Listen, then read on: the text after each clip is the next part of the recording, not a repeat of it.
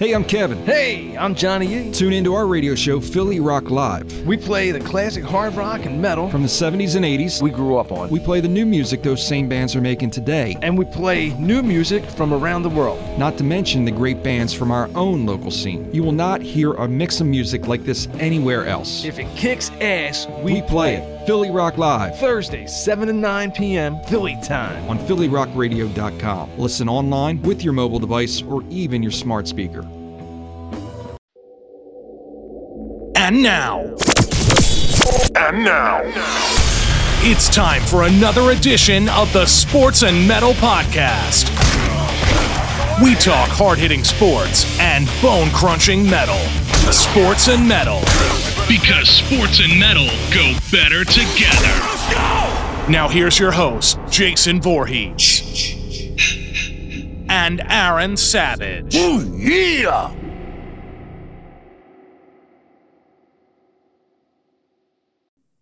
Hello, everybody, and welcome to another edition of the Sports and Metal Podcast. I'm your host, Mr. Aaron Savage, and with me, as always, my partner in crime, Mr. Jason Voorhees. Yeah, man. What's going on, buddy? What's up, dude? Oh, not much, man. A lot going on this week. And I will say, I, before we go anywhere, I want to start the show. I meant to do it last week, and we had we had Seb Braganza on, and I kind of never got to it. I forgot about it. But I wanted to plug you, dude. Um, for everybody out there, check Jason out.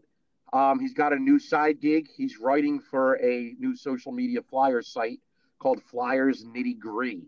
So check out Jason on Flyers Nitty Gritty.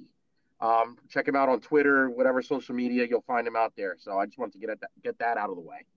Bro, Um, thank meant you. to do that last week. Yeah, you're welcome, dude. Um, but dude, I mean, oh my goodness, where to begin? I guess just to get it out of the way, why don't we start with all the controversy that continues?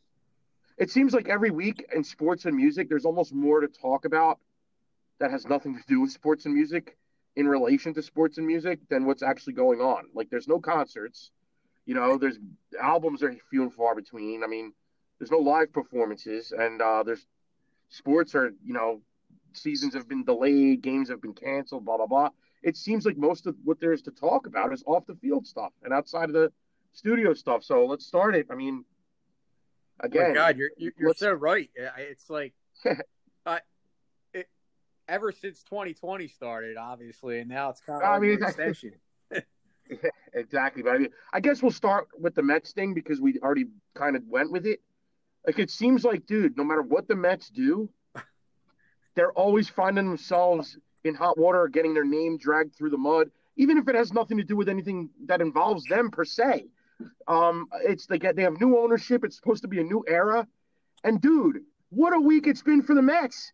First of all, you've had this whole GameStop situation where this Reddit group, Wall Street Bets, was pumping up GameStop stock, which at one point was down to like four dollars a share. I mean, GameStop GameStop has closed thousands of stores throughout the country. They're going out of business, and obviously these hedge funds were short selling the stock. Um, you know, for all of you that aren't like stock experts, basically, long story short, they buy the they they buy the shares at a really cheap price, and then they they borrow, and then they, they sell them at higher higher prices. Whatever. I'm not an expert on it, but long story short, how they make millions of dollars and uh, or billions of dollars. And you know, so basically to screw the hedge funds, all these like millennials on Wall Street bets on Reddit started pumping up GameStop stock, driving the price up, which in turn was forcing the hedge funds to buy the stock back at higher prices to cover their losses and just driving the price up, up, up, up. It got to like $460 a share from $4. I saw the one kid who started it invested $8,000 and by the end of the week had $82,000. So long story short, uh, here's where the Mets come in. Steve Cohen, the new Mets owner, he, he's got his hedge fund was it Point72 or whatever. Uh, he's the, the richest owner in baseball in sports. Maybe he's a billionaire. The show Billions is based off of him on Showtime. If you haven't seen it, anyway, he bailed out his, his hedge fund buddy. Um, that cost him like 2.1 billion dollars, and and then Dave Portnoy from Barstool Sports was all over, you know, all social media saying he thought it was illegal activity, and that you know, it they, they're trying to screw the little guy, which may be true, but at the end of the day, I mean, hedge funds, that's what they do. They, that's why they're billionaires, and they're also the hedge funds are also protecting their investors that make money from their hedge fund. Long story. I'm not going to get into the whole aspect of all of that. That's a different show. We're not a stock market show. But long story short, here the Mets are again. Steve Cohen's name is in the news for all the wrong reasons. He, st- he closed his Twitter account. It's unbelievable. You know, like I said, it's unbelievable. Dave Portnoy says it's illegal activity, blah, blah, blah. You know, that's just the beginning. And then, uh, I don't know, like right at the same time this is going on, Mickey Callaway, former Mets manager, is accused by like five women of sexual misconduct. I, a couple instances while he was managing the Mets, a couple instances while he was pitching coach of the Indians. Oh my God! Like you can't make it up, dude. Uh, and, and none of it has anything to do with the Mets. You just- none of it has anything. Well, granted, Mickey Callaway was Mets manager for some of this, but I mean, it's it most of for the most part, it just doesn't. It's like Mickey Callaway's not with the Mets. He's not their manager. They fired him. It, so that has nothing to do with anything now. It's new ownership. So when he was manager of the Mets, it wasn't under this ownership group, and the ownership is in hot water again. Like it's crazy. Oh my God! As a Mets fan, I don't know what to say. You i mean honestly you just took the words out of my mouth uh, you know that statement. You can't make this up. Like You you can't. can't. Literally like last week or was two weeks ago was the other situation with their gm and Yep. now you It's know crazy. obviously the stocks and it's like every week. You're right.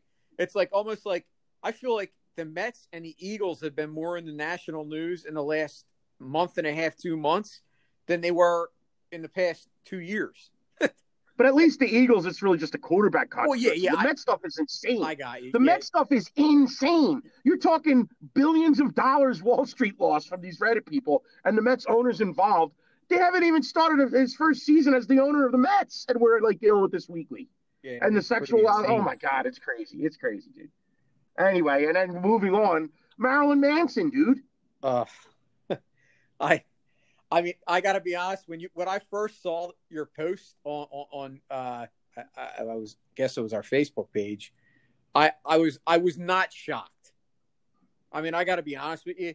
Like, I I love Marilyn Manson. Obviously, I love him as a musician. I I think he's he's brilliant. You know, I read his book. Um, but the guy's a weirdo, and I mean, I got to be honest with you. I'm surprised that this is the first. Well, it's not really even the first time this has been brought up about him having issues like this, but I'm not shocked. Let's just put it that way. Uh, you know, obviously a little upsetting because you know, obviously, anytime you see somebody, you know, in you know either sports or music getting involved in something like this, it's just upsetting on all levels. I mean you know, obviously, I don't know. You know, sometimes you don't know who to believe, but obviously, he came out and denied it. So I, I- don't know what you know. What what what do you think about it? Yeah, well, first of all, to bring everybody up to speed, if you don't know about it, Evan Rachel Wood, uh, Marilyn Manson's ex girlfriend, uh, the other day on Twitter uh, named her abuser. I guess you know, I guess in 2018 she had made a statement that she had been abused. Um, she accused Marilyn Manson of abuse and grooming on Monday, following years of speculation regarding an unnamed victimizer, the actress referenced in a congressional testimony from 2018. She spoke of a then unidentified abuser in even earlier instances. I'm just reading here. This was on Loudwire. Wood 33 named a rock musician in a short statement on social media after much media scrutiny had presumed Manson as the abuser. At least four other women have subsequently joined Wood, posting separate allegations against Manson, as Vanity Fair reported. Last November, Manson terminated a phone interview early after Woods' name was mentioned. Before he hung up, he called any accusations rumors. Shortly after, a representative for Manson issued an explanation on the musician's behalf. On Monday, however, Wood publicly put an identity to her allegations for the first time. She posted, The name of my abuser is Brian Warner, Wood said on Instagram, also known to the world as Marilyn Manson. He started grooming me when I was a teenager and horrifically abused me for years. The Westworld and True Blood actress continued. I was brainwashed and manipulated into submission. I am done living in fear of retaliation, slander, or blackmail. I am here to expose this dangerous man and call out the many industries that have enabled him before he ruins any more lives. I stand with the many victims who will no longer be silent. Um, she her, she had a, a romantic relationship with uh, Manson. Came to public attention in 2007 after he had separated from model Dita Von Teese. I don't know if you remember, he was dating her. Uh, they got engaged in 2010. They broke up less than a year later. At the time in 2007, Manson was 38 and Wood was 20. So I mean, it was a big age difference then. Uh, I mean, I'm with you. I mean, I'm just you know going through it to bring everybody up to speed here. It's it's I, I'm the same as you, man. I'm not shocked, and, and I never and I don't want this to come out the wrong way when I say it because you never want to blame the victim, but it's like because I'm not shocked, it almost makes me think then why was everybody any with why was anyone with him in the first place unless it's unless they were into some weird kinky shit? Because he's a weird dude and, and I'm not victim blaming. It comes off that way because it, it's just I'm only saying it really because Marilyn Manson is so weird. Like some of these women that I've seen with him Dita Von Teese, I guess I could have seen with him because she was very goth and had a similar vibe. But he's dating these young models, are, are like even like Rose McGowan at the time when he was dating her. I mean, they just seem like polar opposites of him. I, I never understood. It comes off the wrong way because I don't want to victim blame. It's not my intention. Uh, I'm simply saying I'm not shocked because he's such a weird dude. So I wonder, like, were people with him because they were into weird shit? Uh, it's weird. yeah. I, it's weird. I don't know what to say. You know what I mean? No, I and that's that's kind of what I don't want to be obviously, you know, blaming the victim either. Like that's definitely not my where, where I'm at. I guess like I, I I'm just dude, the guy is weird. I've read his book. He's a weird dude. I mean, honestly, some of the stuff that I mean, you know, you've told me some of the concerts that you went and, and saw and some of the stuff that went on there. I mean, oh, this yeah. guy, I can only imagine what goes on behind closed doors. Like, and I, like I said, I'm not saying it's right, but but I'm with you. Like, I'm kind of like, what are these people doing? But then again, Well- we got to remember, like, a lot of people, you know, get involved with people and they don't really kind of think of that. You know, Yeah. I, that's the that's the other side of it. But yeah, like you said, Manson's a weird dude. You brought up the concerts I went to. Ugh. I saw Manson back like before he was even really big, like right around when Portrait of American Family was just coming out back in like '94. I saw Manson open for Nine Inch Nails at Madison Square Garden with the Jim Rose Circus. Dude, he was like naked on stage at the Garden, like a weird dude simulating masturbation. I saw him at club shows like at the Stone Pony, and I remember like back then, and obviously this was kids too, like get caught up in stuff. There was rumors that like on New Year's Eve of like 1995, he was going to kill himself on stage. There was like, so the point is, he's always been like a weird guy, and his art to me was phenomenal because he was so weird. Like I kind of like that sometimes draws me to an artist because like I separate the the man from the art, and I it's like I like that there's like um you know what it almost reminds me of? Like it almost reminds me of like before social media and every and YouTube and there's no rock stars anymore. Like you like people make themselves famous by sh- making YouTube videos now. Back even way before Manson, like you didn't see sometimes what rocks like going back to Kiss. Like you never knew who Kiss was in the 70s when they had the makeup on. It was a mystery. So that's what made it so intriguing. Manson kind of brought that to the table in the early 90s. Like it was like, who is this dude? It's so freaky. So so but it, but knowing that he was that weird and freaky, I, it's like I can't imagine some of these young girls 10 years later, like when he was 38 years old, like an Evan Rachel Wood, a beautiful young 19 year old girl dating this guy. Like, like, it's just, yeah, like oh what God, business so would she weird. have? It's so weird. What business would she even have with him? You're right. Like, not only just because he's you know, weird, but like, I, I don't know, man. I just, I don't know. I don't get it. I guess what I'm saying is, I, I, it, I guess what I'm saying is we've gone back to like guilty before proven innocent. And it's almost like sometimes I wonder, like he's into like weird kinky stuff. Were they into that stuff, and then now retroactively they regret it, and they did. And again, it- it's I'm I'm not saying that that's definitively the case. I'm not at all. Yeah, well, we obviously I don't don't. want to. I'm saying that's always a possibility because like we don't know. It's like we've gotten into a situation in our culture where people are guilty before they're proven innocent. Unfortunately, it's the reality of it. I tend to have a feeling that Manson is guilty of these things, but there's a part of me that says, were they consensual to some of this behavior? And then now later, like you know, you know what I mean? Like some people get into weird stuff, like beating each other up during sex, or like role playing and, and weird stuff. And Manson seems like that type of dude. And I just can't understand what somebody would see in him if you weren't into that weird shit.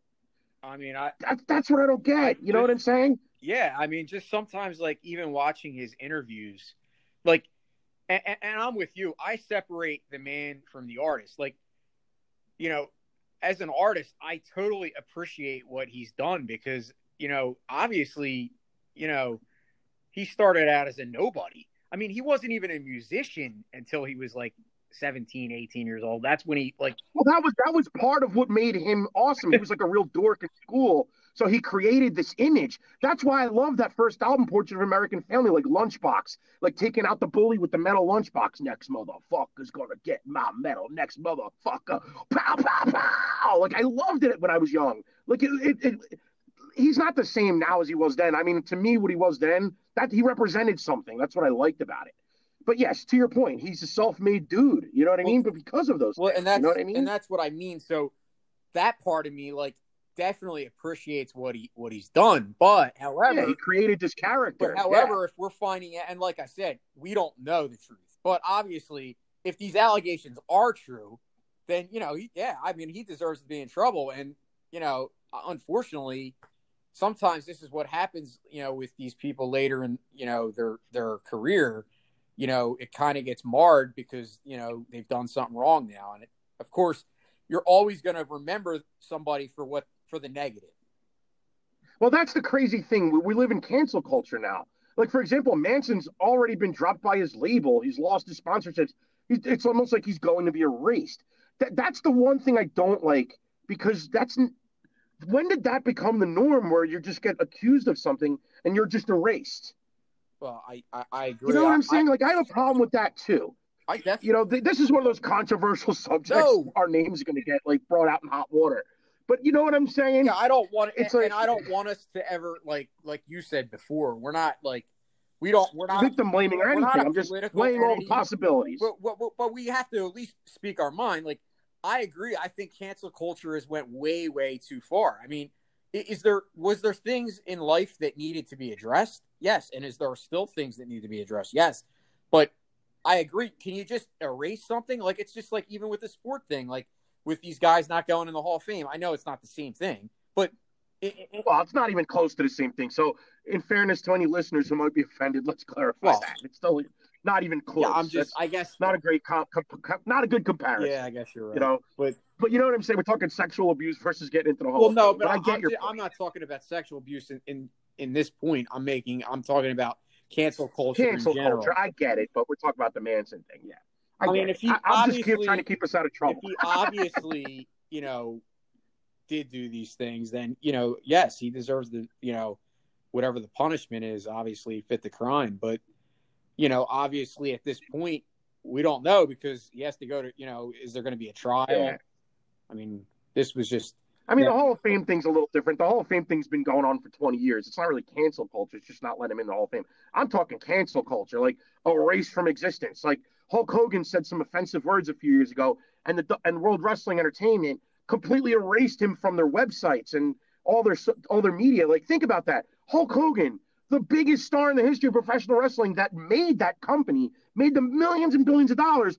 He said some offensive stuff, which he should not have said. I'm not going to get into it but you can't erase him. That's what I'm talking about cancel culture. And especially in a situation where, like, the Hulk Hogan thing is a little different too, because there was actual video of him saying those words. So I, I get it. I mean, it wasn't good. But I'm, in these circumstances, sometimes it's just somebody making an accusation, but there's no necessary proof to it. It's just like somebody saying something. And I'm not saying whether Manson did or didn't do these things. I'm just simply talking about, like, wow, like the next day he's erased. Like, it's like the Johnny Depp thing. I mean, anybody say, I mean, Johnny Depp maybe is a bad example too, because I've seen some pictures and stuff. Just throwing, just shooting from the hip here, but I'm talking situations where anybody could say anything about anybody, and you're just guilty before proven innocent and completely erased. well, you know? it- that that's one of the if you kind of want to see, you know, if anybody's been the poster child of somebody that has been blamed for things, I mean, this isn't the first time Marilyn Manson's been in hot water. I mean, remember what happened with the shootings? I mean, that was like, now obviously that was like, you know, something that he really didn't, you know, have anything to do with. And I remember, like, remember they, they kind of went after him. His concert. Yeah, but so guess what? That's that's a good thing that you bring up because I'll make a point about that. That's kind of different in two ways. Well, I'm not saying number you- one that was they, I'm just Well, hear me out. Hear me out. They weren't going to cancel him. They were just blaming him. Cancel culture really didn't exist yet when Columbine. no, I'm not saying that That was a different era. But what? But that's an that was ridiculous that they even try to put it on him. I mean, that's like that's no different than the Judas Priest trial when they said that the, the Judas Priest masked lyrics on the Stained Class album and that made those two kids shoot themselves. I'm just saying. I mean, come on. No, no, no. But the point I'm making is, is I'm saying he's been through. I mean, that was some serious thing. I mean, he He's a lightning he rod. talked He's a about it lightning in his book, like you know that that was a difficult, dark time for him because you know he was Sure. like they were everyone was after him. I mean, they, they were basically trying to make the Columbine shootings Marilyn Manson's fault, and it was like, dude, like really, like this is Well, that could be what I'm saying here a little. It's almost like, is it a witch hunt? Because Marilyn Manson has been a lightning rod. I mean, Again, not saying he is or isn't guilty. I'm simply saying guilty before proven innocent has become the norm. And let's be honest, Marilyn Manson is, like you just pointed out, a lightning he's an rod. easy target. He's an easy guy to go Easy after. target. He's an e- easy, easy target, dude. I mean, he's pissed off the church. He's pissed off He's parents. pissed off everybody. He's a weird guy. yeah, because he's controversial. But that's what we liked about him in the first place. you know, but if this true if this stuff's true, it's awful. It's awful. But anyway, we hit on that a little bit. Um, I know you wanted to get into some other stuff, Jay. Why don't you throw it? Yeah, well? I was just wondering what your thoughts are. Yeah, yeah, we should talk about the Super Bowl. Uh, obviously, of course. um, yeah. you know, you got you got so so many storylines in, in this big game. Uh, obviously, you know the Chiefs versus the Tampa Bay Buccaneers. Uh, of course, no bigger storyline than Tom Brady. I mean, so basically, he's got six Super Bowls, right? This Yep. is his tenth career Super Bowl appearance. So if he wins, it'll be his seventh Super Bowl victory. Which obviously, I mean, you and I have already talked about this numerous times. I mean, he's the goat. There's there's no there's no argument. It's I mean, not debatable at So point. that's Yep. not even something that I really even want to bring to the table because we both agree that he is the goat. Um, if you're just kind of looking at this game, you know, uh, in a nutshell, uh, you know, a couple couple key things. It's you know, obviously Brady versus Mahomes, so it's you know, you could say it's the goat versus the goat two or the the the, the future goat, as, as we would call it. potential future goat. sure. Um, Yeah. They are two and two. Uh, if, if anyone's wondering, they're two and two actually career against each other. Um, they faced each other four times. So, uh, just a you know little synopsis here. So going back to 2018, uh, Patriots played the Chiefs, and the Patriots actually beat the Chiefs 43 to 40. Um, in that game, Brady uh, threw for 340 yards and one touchdown, and Mahomes threw for 352 and four touchdowns, and they lost. Um, AFC Championship game. Uh, how could we forget this one, right? Just uh, 2019, so would have been two years ago. Well, no, a year ago. Uh, Yep. Patriots beat the Chiefs 37 31 in overtime. Uh, in that game, Brady threw for 348. He had a touchdown and two interceptions. Mahomes had 295 yards and three touchdowns. Yeah, that was the prior Yes, season. correct. Yep. Um, yeah. Then in de- December 8th, uh, 2019, the Chiefs beat the Patriots uh, this time. And that was a 23 16 victory. Mahomes went for 283 and a touchdown. Brady had 169 and a touchdown and an interception. And then uh, this just this past year, uh, just about two months ago, it would have, would have been the, November 29th, uh, the Chiefs beat the uh, Buccaneers 27 24. Mahomes went for 462 and three, and Brady went 345 and three. So basically, like I said, if you looked at these four games, it's a two and two record, which when it's all said and done, you, what's the most important stat stat line? The victories. It's not the stats. Yeah. So it looks like in most of these, you know, Mahomes outperformed Brady as far as stats, but you know, they both uh, came out victorious twice. Um, if you're looking for where I lie, uh, I I mean I think it's going to be a very very close game. Um, the Patriots. Uh, I'm sorry, the Patriots. I'm so used to Brady. it's very easy to say Oh my that God! Yeah. with Brady. Wow, what a mess! What a miss there. I'm so used to saying the Patriots because obviously Brady. Yep, um, yep. I think the Buccaneers. Um, the Buccaneers have the better defense. Uh, the Chiefs obviously, I, I think their offenses are similar, but the Chiefs obviously have the edge. Um, I, I think once again that this is my opinion all the time. I think football in the playoffs comes down to turnovers. So I believe whoever is able to force the most turnovers will win the game. Um, I'm leaning the Buccaneers in this game, uh, and I, I, think it's going to be a close one. But I, I think the I think t- uh, Tom Brady gets his seventh, and that's where I'm. I'm going to tell you what I think. I'm going to tell you what I think. I think this is the most interesting Super Bowl in, in quite a while. Uh, I, I, think the I think the Bucs were kind of under everybody's radar almost all season long. They were under mine for sure. Brady didn't start the season lighting it up. He quietly ended up though with the season that's on par with some of his best seasons.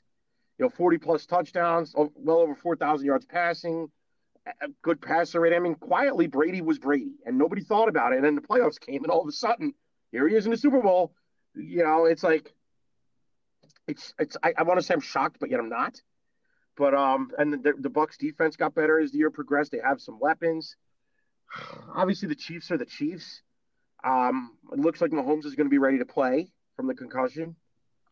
Um, obviously, he played during the championship game, so obviously that goes without saying. But bottom line is this: you know what I think is going to happen? I think it's going to be almost like Falcons Patriots Part Two.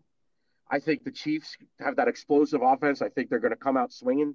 They're going to get an early lead, and I just think it's going to come down to Brady being Brady. And as great as Pat Mahomes is, and the Bucs defense being solid, I think the, the Bucs defense is going to step up enough to keep the game where Brady has a chance to come back.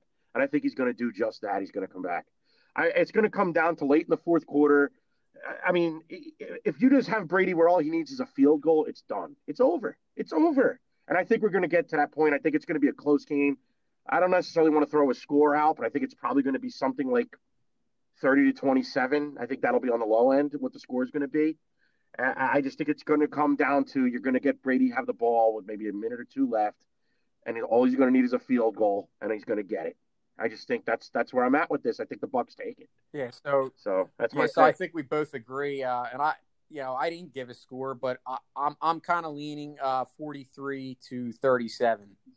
I think I could see that. I think. Brady yep. like has said, a late. My score was low. Yeah, I, I, think Brady has a late touchdown at, at the end as well, and I think uh, I, I don't I wouldn't say that it's a ride into the sun moment because I think the guy, I mean, he's already said he still wants to play, but I also could see him, you know, winning and then, you know, maybe retiring. I I, I know yeah. I know that it's not you know, the guy is healthy and he's he's he hasn't been, you know, he's 40 43 and he's still, you know, probably has another 3 or 4 years as far as his yeah. body goes, but I think if he does win, I'm saying I wouldn't put it past him retiring.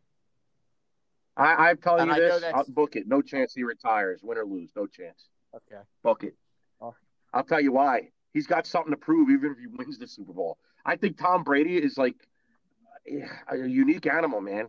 He just always seems like he's got something to prove. And that's what makes him so great. He's always got something to prove.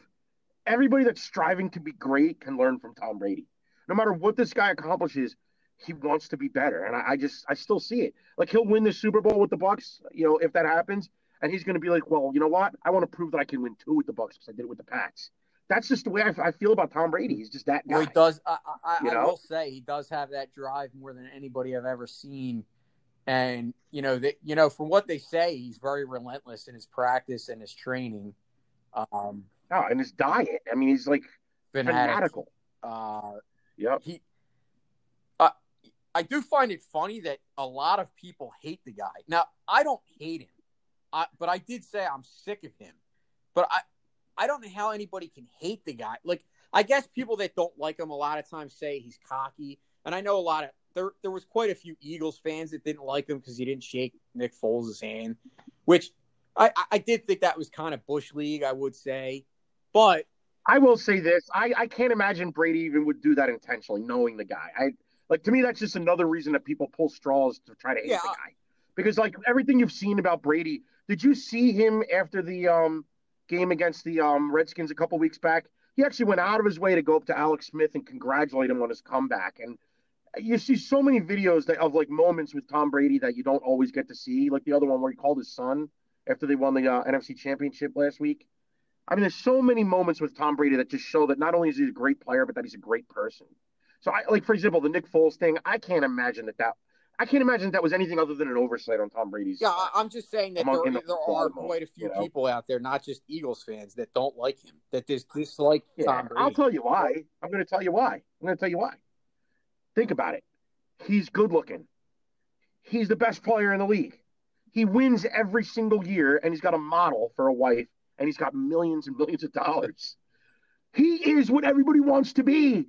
They're to hate the guy. Like, that's what made a lot of people when it was Brady and uh, Peyton Manning that sided with Peyton Manning because Peyton Manning was like the average Joe with the big forehead. You could show a movie off that guy's forehead. You know, the all shucks guy. Oh, gee whiz, you know. He was more of an average Joe that was also a great player, so people related to him more. It's it's hard for the common man to relate to Tom Brady when he's got the perfect jaw, the hottest girlfriend, the most money, lives in the biggest house. He's like Ric Flair. Woo! Limo riding, jet flying, son of a gun. That's Tom Brady. Tom Brady's like the Ric Flair of the NFL. You know, it's like, dude, he's easy to hate because he's so good. That's just the reality of it. It's the reality of it. Everybody hates what they what they want, what they can't have. The guy wins every year, like you said. You're sick Well, of him. I'm not gonna it's, lie, it's, like it's always easier to root for the common man. You know what I mean? I, I will tell you this: I will never root for, I will never root or bet against Brady again because every time I bet against him, he wins. And Well, you could root against him, but you'd be stupid. well, I'm not going to root against him anymore because I'm, I- I've changed my stance because I, I I did root against him, but you know what? I am now in the camp that you've been in for a long time, and, and you know you can take credit for if you want, selfishly, but you I've come around on it, and I- and I do agree. I'd much rather see the guy succeed, especially now, because I also think, you know, to your point, he wants to show that it was all him. Not that Belichick's not a good coach, because I, I think we all agree he is a good coach. But when it's all said and done and everything, you know, the book is finally written, I think he wants to prove, like, look, I went to this team and I also won X amount of Super Bowls, which to your point, he probably won't retire. But I'm just saying I could I wouldn't Yeah. put it past him because I never put anything past the guy because he kind of has already proved me wrong because I was the guy calling him a game manager 18 years ago. So Yeah. I mean, Well, I'll tell you the other reason that I root for Tom Brady, and it's to me, it's the bigger reason. The bigger reason is it's like because you're witnessing greatness. You're witnessing arguably the greatest athlete of all time, and you're witnessing it in your lifetime, something that a lot of people will never get to witness. Like, think about it. We could be 70 years old telling our grandkids about Tom Brady. Granted, it wouldn't be the same now because there's so much video and they'll be able to watch it themselves. But it's almost like if we were able to talk to somebody that got to watch, watch Babe Ruth and there's no footage to see it because but somebody that saw it appreciated the greatness of Babe Ruth. When Babe Ruth was hitting 50 something home runs, he was hitting more home runs than entire teams. So you're, it was this greatness. It's almost like Brady's winning more Super Bowls than other teams within 50 years, 100 years. It's like you're, and, and the numbers he puts up, it's like you're witnessing something that arguably you're never going to witness again. And I, to me, that's what makes it where I root for the guy because it's to the point where I want to see that greatness. You know, it's almost like as if I had gotten to see Muhammad Ali in his prime, you know, or, or if I had seen Jim Thorpe or name a great athlete, like being able to witness that. It's like you don't get to see it very often. It's almost like watching Barry Bonds those couple years on steroids when he was like a video game. Like every time there was a strike, he'd hit the ball over the fence. I, I mean, watching Barry Bonds for those two years was like very similar. You're never going to see anything like that again in your in anybody's life. And now, granted, it was steroid induced, but it doesn't change the fact. To- when we watched uh, Barry Bonds for a couple of years, it was insane. It was like a Nintendo game, dude. It was insane. It was either a strike that he hit five thousand feet out of the stadium into the into the water at Bell Park, or it was a walk, and that was it. And he was striking out like thirty times in his 350 official at bats because the other 300 at bats were walks, and he hit 70 home runs. I mean, it was absurd. But you get my uh, point. definitely, You know? know, I, I it is greatness. I mean, It's it- great. I mean, honestly, insane. I, I don't think there's even a question, you know, to me in my mind that he's the greatest athlete of all time. I mean, I'm not talking athlete as far as you know physical body wise, but I mean as far as just what he's done in his particular sport, I don't think you can name another player on his level, especially being that the quarterback is is the number one position in the NFL. It's it's you know the most regarded position in the NFL. It's one of the hardest positions to succeed in in the NFL. And look what he's done. I mean, and, and listen, you know, we've seen some other great athletes. Obviously, Michael Jordan. I mean, there'd be guys in that conversation, but I'm just saying that he's definitely he's definitely right there. So whether you know, it's not even just the NFL. We're, we're witnessing one of the best players of our generation ever in the history of sports, and well, of any that's generation. what's yeah. that's Oh, what yeah. makes it. You're right. It's like we're special that we've been able to witness it. Yeah.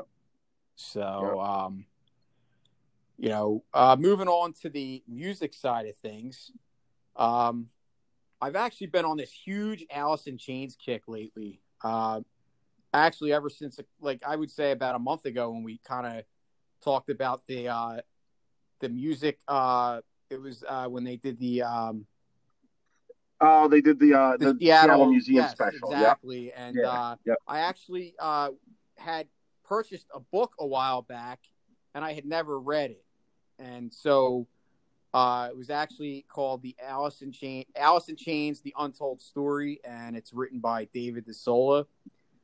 Um, I haven't finished the book yet, but it's just been an amazing, you know, ride back into the history of the band. And, you know, we, we've talked about it when you talked about Halford's book that you were reading and how it kind of brings you into that moment.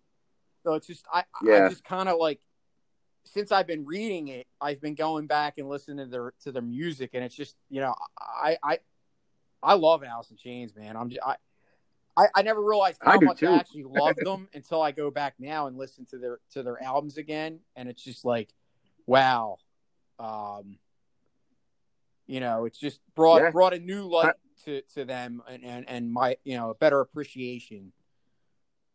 Definitely my favorite band that came out of Seattle in that grunge era. No yeah, question. and you know, obviously, uh, we've talked about grunge uh, a little bit recently too. With uh, I had uh, Yeah, you had your blog. put you had out, your blog. you know, a top blog of the top, top 10 grunge, grunge you know, bands. albums. Yep. Uh, yeah, albums. Yeah, that was what it was. and yeah. you know, it, it definitely makes for an interesting debate. Uh, I know we kind of had different ones. Obviously, I, I I I had Dirt ranked number one, but I mean, it very well could have been. I could see Dirt being number one. I could see Yeah, it. but it also, but I had Pearl Jam ten number two, which I think most people, if you go and look at most people's lists, they always go with the trendy pick and say it's Nevermind. But in my opinion, I, I think Nevermind was obviously in the history of, of music and as far as you know uh, what it meant for that that genre, it was a big time album per se. But I don't think it was the best album because I don't think Nirvana was the best. I think Nirvana was the fourth best band out of the four.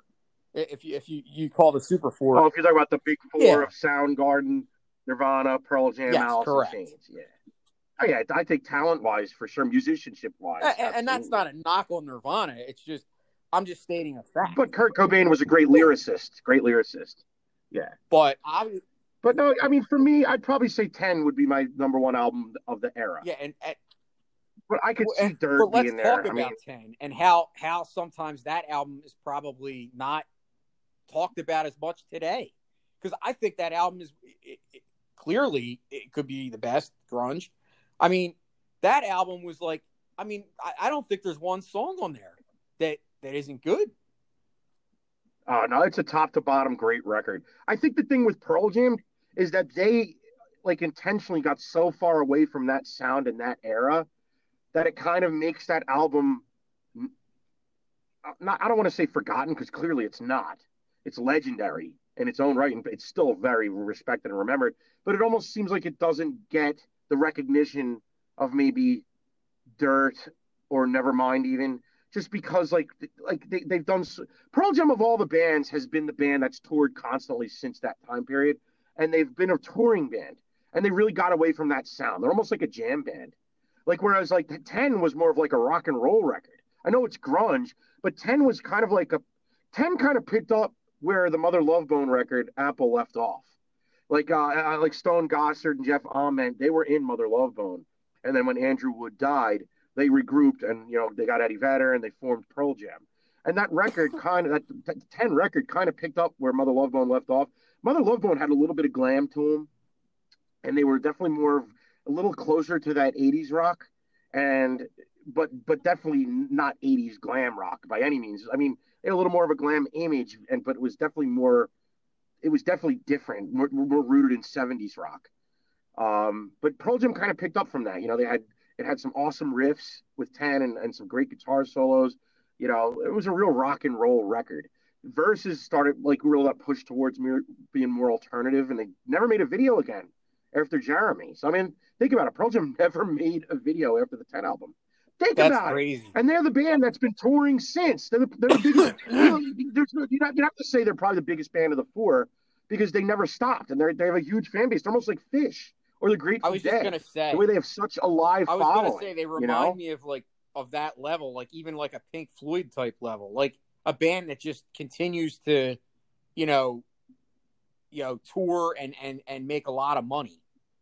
Yeah, Yeah, but I but not even like I mean like but they definitely remind me of like, like Grateful Dead and Phish. Like they have like a real following like a of, cult following. like of a live jam band. They're like a jam band. You know what I mean? They're they're, they're totally like they're not anything like what they were when they started. And they're Well, here's really a question for you because I have Um, never seen Pearl Jam live. Do do they still play music even from that album, or they have they totally even went away? I mean they do, but it's not I mean they have so much material that's come out since. And I'll admit I don't think either one of us have followed Pearl Jam that closely since That's those what I mean. days that we could say much. We haven't. I admit that. I know we haven't. I mean there's stuff that I like. They had that record It came out a few years ago that was a little more poppy. I can't remember the name of the record now. Oh Jesus, I'm drawing a blank on it. I actually really dug it, but I mean, I just kind of Pearl Jam. I just kind because I'm a fan of the rock and roll, straightforward stuff. I kind of lost interest. Like I was really into Ten. I was really into Verses when it came out because of the era, and I was just into that. And I, but then I kind of lost them after that. with- What was, Vitalogy. what was the third record? Yeah, Vitalogy was spinning the black Oh. circle Yeah, and that- stuff. I, I liked it, but I didn't love it. It was it was getting away from Yeah, what I and then liked. after that, it was You know, like they really went off. But but you're right. But they Yeah. have such a cult following.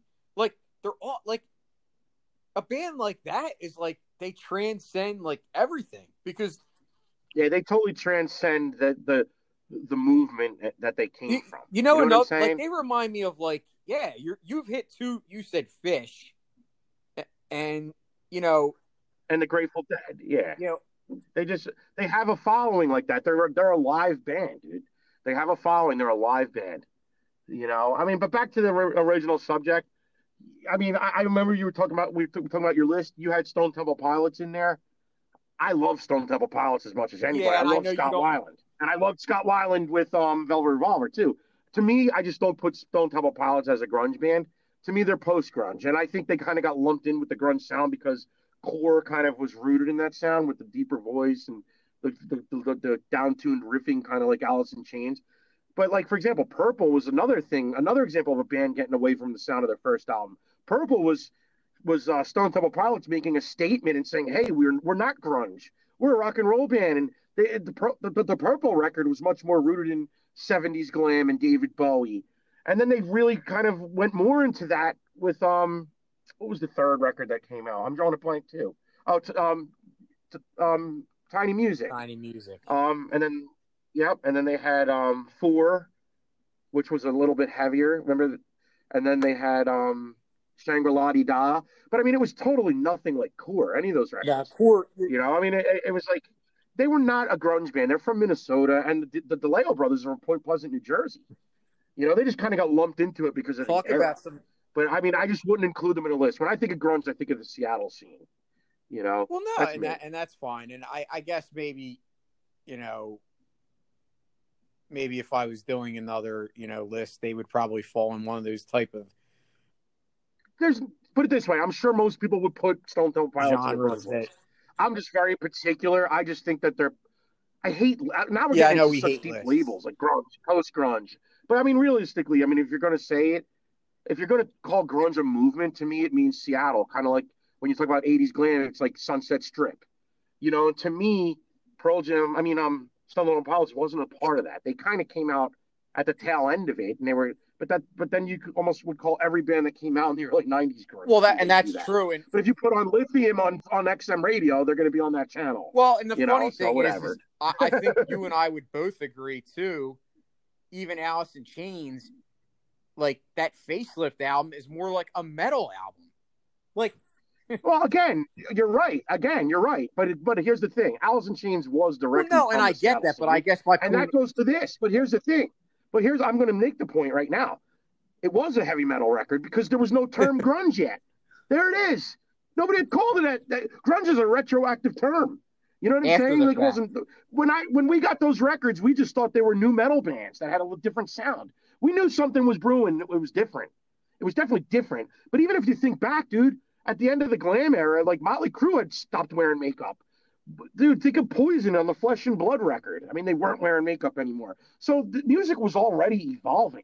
Like all these bands that had huge glam images in the mid 80s that were still very popular as the 80s turned to the 90s, even those bands before anything had come out of Seattle had already toned down, you know, tuned down the image. They weren't wearing all this makeup. Seattle was kind of just a byproduct of that gra- gradual transition, in my opinion, and kind of like almost like thrash was an answer to the glam metal in, in LA out of the Bay Area in San Francisco. Grunge was kind of another answer to it. It was just a different scene. So like w- when Alice in Chains came out, it was just kind of like another metal record. You know what I mean? I think you're right. No, I'm you're- agreeing with you. yeah, and I, I guess like, you know, you're right. The term came about after, so we didn't know. Yeah, it's a retroactive term like hair metal. It, didn't exist at the Yeah, time. same thing with thrash. like really, even thrash didn't exist. I think thrash might have because thrash. I don't know. I mean, but the grunge was definitely a retroactive term. It- nobody knew what to call it, and I'll admit we knew something was different when Kurt Cobain came on there on MTV and it smells like Teen Spirit video wearing a moldy sweater. we knew something was different. I'll admit it. And I was listening to that record and I was like, wow, this is different. But you know what, dude? I remember listening to like Urge Overkill. Like you forget about them. Remember, you better run. It's a good band. Sister Havana, da da Loved them, dude. But like same thing. Like they just seem different. They're not from the Seattle scene, but they're another band that could be lumped into grunge.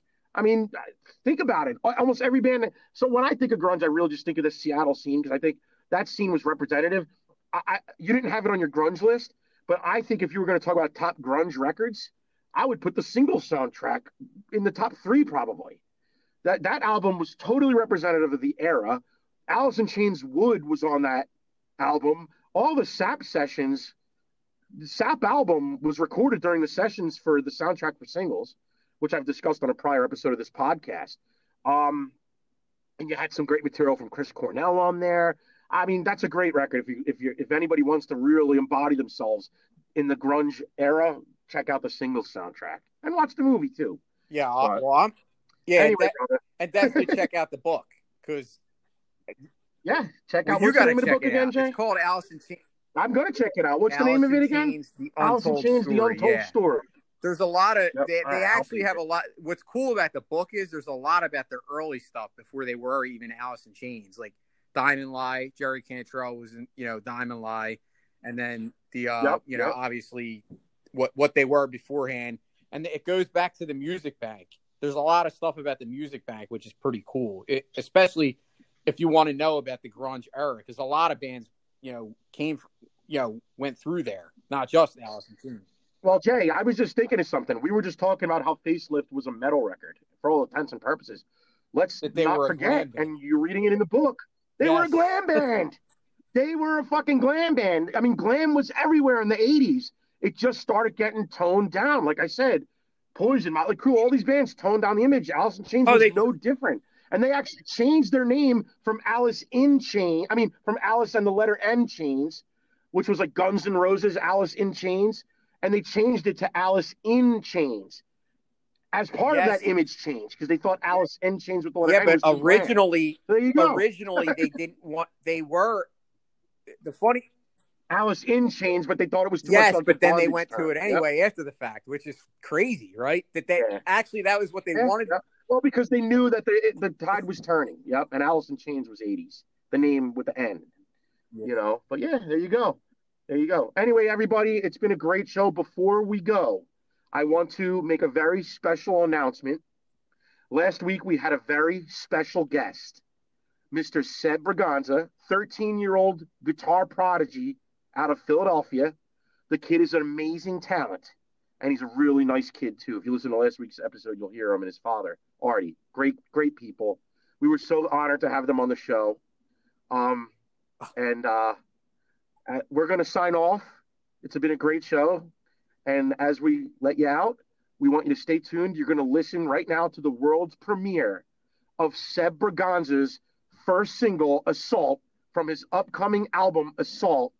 And it's going to be available on Monday, Jay, on Spotify and anywhere you yes, get your correct. music, right? It's going to be available on Monday on Spotify and any other platform where you get your digital music. So check, listen, listen now to the world premiere. It's unbelievable. It's listen to this shredding at its best. You would think you're listening to Dave Mustaine right now and Marty Friedman. Blown I mean, it's unbelievable. away. Blown away. So this is Aaron Savage This signing Jason off. Voorhees. Jason, it, signing off. And stay tuned right now. The world premiere, Seb Braganza, Assault.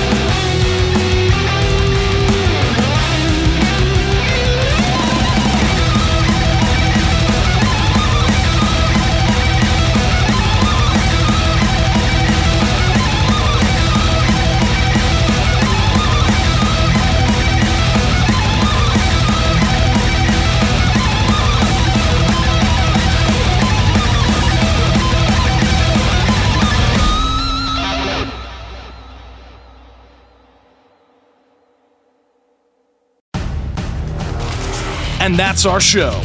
Tune in next time for more Sports and Metal. With Jason Voorhees and Aaron Savage. Ooh, yeah. Got something to say?